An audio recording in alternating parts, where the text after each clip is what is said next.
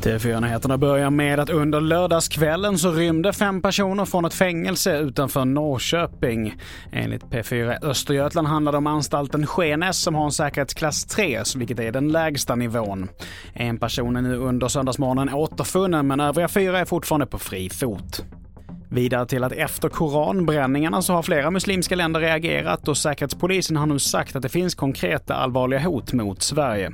Och så här säger Hans Brun som är terrorforskare på Kings College om hur man ska tänka.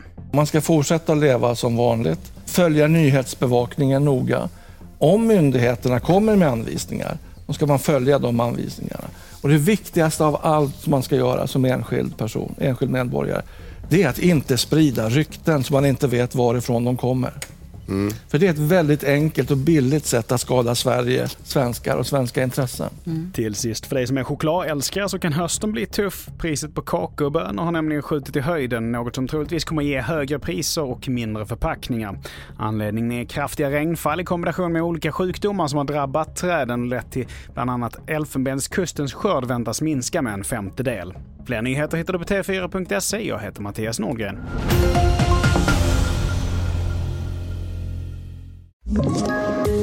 Poddtips från Podplay. I podden Något Kaiko garanterar östgötarna Brutti och jag, Davva, dig en stor dos skratt. Där följer jag pladask för köttätandet igen. Man är lite som en jävla vampyr. Man har fått lite blodsmak och då måste man ha mer. Udda spaningar, fängslande anekdoter och en och annan arg rant. Jag måste ha mitt kaffe på morgonen för annars är jag ingen trevlig människa. Då är du ingen trevlig människa, punkt. Något Kaiko, hör du på Podplay. Därför arkadeinerna.